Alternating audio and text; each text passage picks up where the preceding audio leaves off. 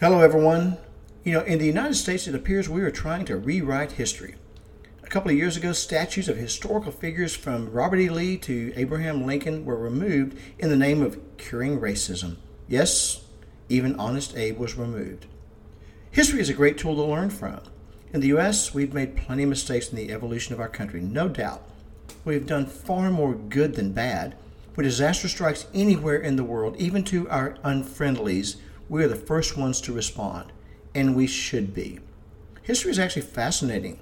Let's remove political correctness, which actually was started with the communists, and let's learn from the past. Our growth potential is unlimited, and that is something to consider.